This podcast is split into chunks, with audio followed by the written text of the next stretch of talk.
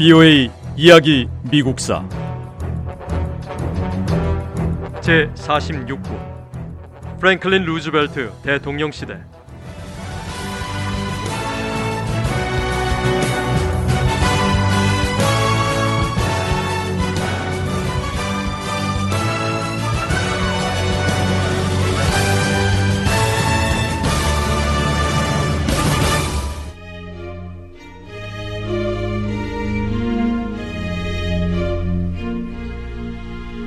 프랭클린 루즈벨트 대통령이 추진한 정책들 가운데 가장 중요한 결과로 나타난 것은 미국의 노동운동 분야였습니다. 루즈벨트 대통령 행정부 시대에 노동운동이 더욱 활발하게 벌어졌습니다. 1920년대 미국의 노동계 지도자들은 노조 조직에서 거의 성공을 거두지 못했습니다. 루즈벨트 대통령이 당선되기 전 미국에서는 공화당 출신 대통령 3명이 연이어 집권했고 전국적으로 보수주의 물결이 넘쳤습니다.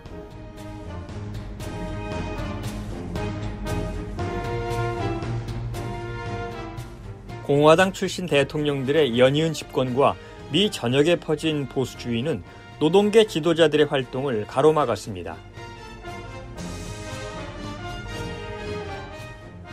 이런 분위기 속에서 노동계 지도자들은 노동조합원 수를 늘리거나 협상력을 높이기 힘들었습니다.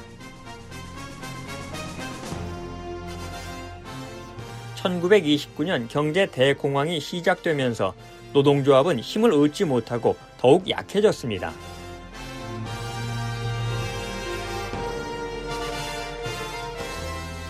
(1933년까지만) 해도 미국의 노동조합은 조합원 수가 (300만) 명이 채 안 됐습니다.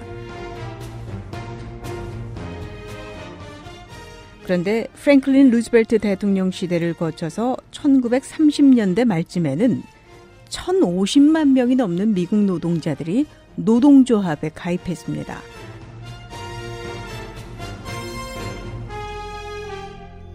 루즈벨트 행정부가 제안한 새로운 법들은 노동조합을 성장하게 했습니다.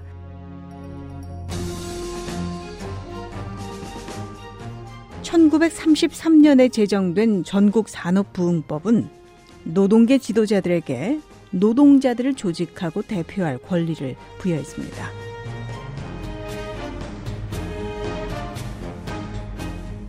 미국 연방 대법원은 전국 산업 부흥법이 헌법에 어긋난다고 밝혔습니다.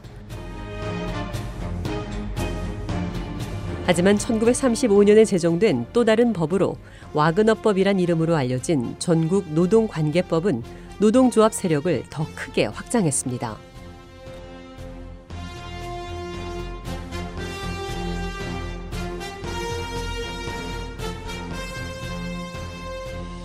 미국 연방 대법원은 전국 산업부흥법을 위헌으로 규정했지만 이 법은 근로시간과 최저임금 같은 고용 조건에 관한 규정이 담겼다는 점에서 미국 노동 역사에 큰 역할을 했습니다.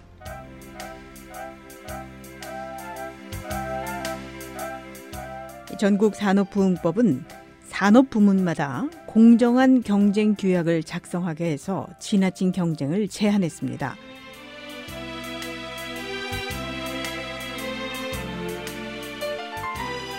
생산량을 줄이고 가격 협정을 인정하면서도 한편으로는 적정한 이윤 확보를 보장했습니다.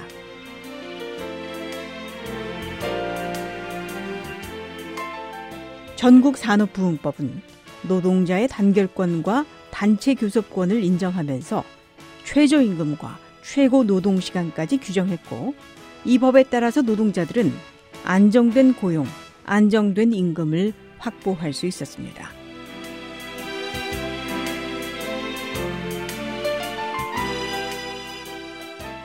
전국 산업부흥법은 대법원의 위헌 결정으로 사라질 위기에 처하기도 했지만 얼마 뒤 전국 노동관계법으로 대체되면서 더 강력한 힘을 발휘했습니다.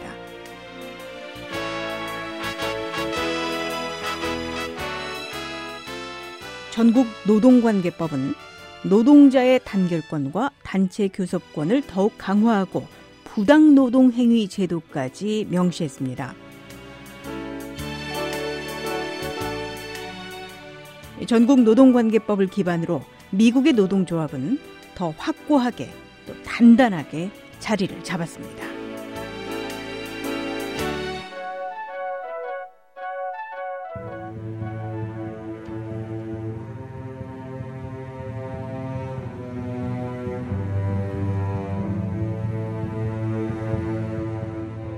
미국의 전통적인 노동조합 지도자들 대부분은 자신들에게 주어진 새로운 권력을 이해하는데 시간이 걸렸습니다.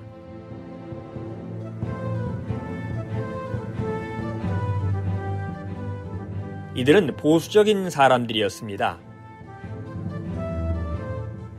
노동조합 지도자들은 나무를 다루는 목재 노동자나 금속 노동자 같은 특정 기술을 가진 노동자들을 대변했을 뿐 다른 기술을 가진 노동자들을 조직하는 일은 거의 하지 않았습니다.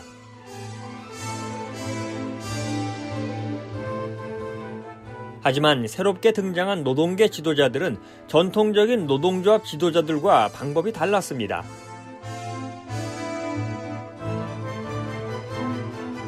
이들은 새로운 법을 사용해서 기술이 아니라 산업별로 노동조합을 조직했습니다.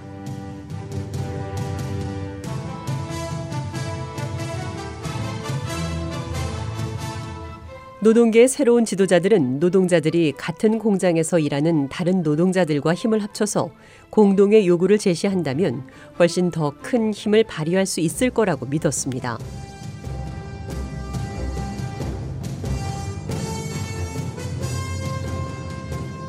이 새 지도자들은 자동차 산업과 철강 산업을 비롯한 다른 여러 주요 산업을 위한 노동조합을 조직하기 시작했습니다.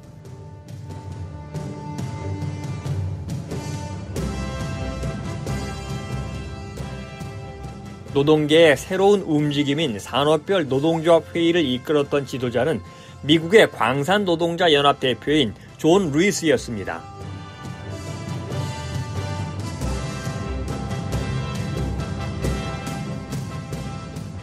존 루이스는 강인한 체구와 뚜렷한 주장을 가진 강력한 지도자였습니다.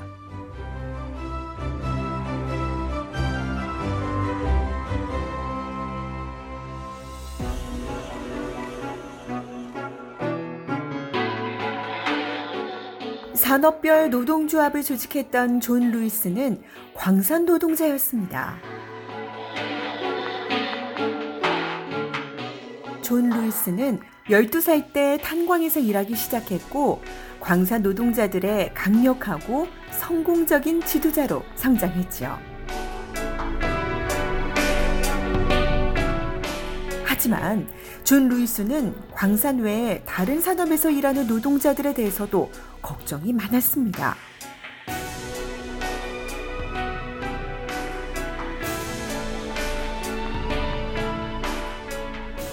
존 루이스는 미국의 전통적인 노동조합인 미국 노동총연맹 AFL의 지도자들 대부분이 다른 산업에 종사하는 노동자들을 도울 수 있는 일을 거의 하지 않고 있다고 믿었습니다.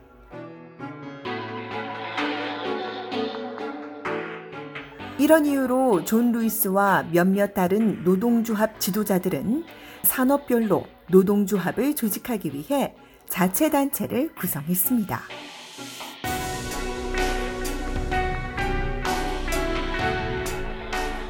이들은 단체를 산업별 노동조합 회의 CIO라고 불렀고 즉시 회원을 가입시키려 노력했습니다.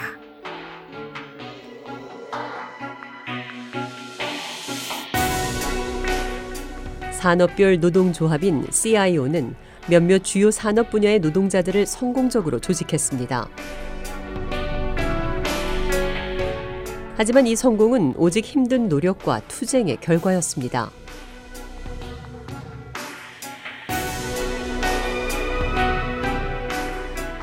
CIO가 치른 첫 번째 큰 투쟁은 미국 최대 자동차 회사인 제너럴 모터스와의 싸움이었습니다. 비오의 이야기 미국사 다음 시간에 계속됩니다.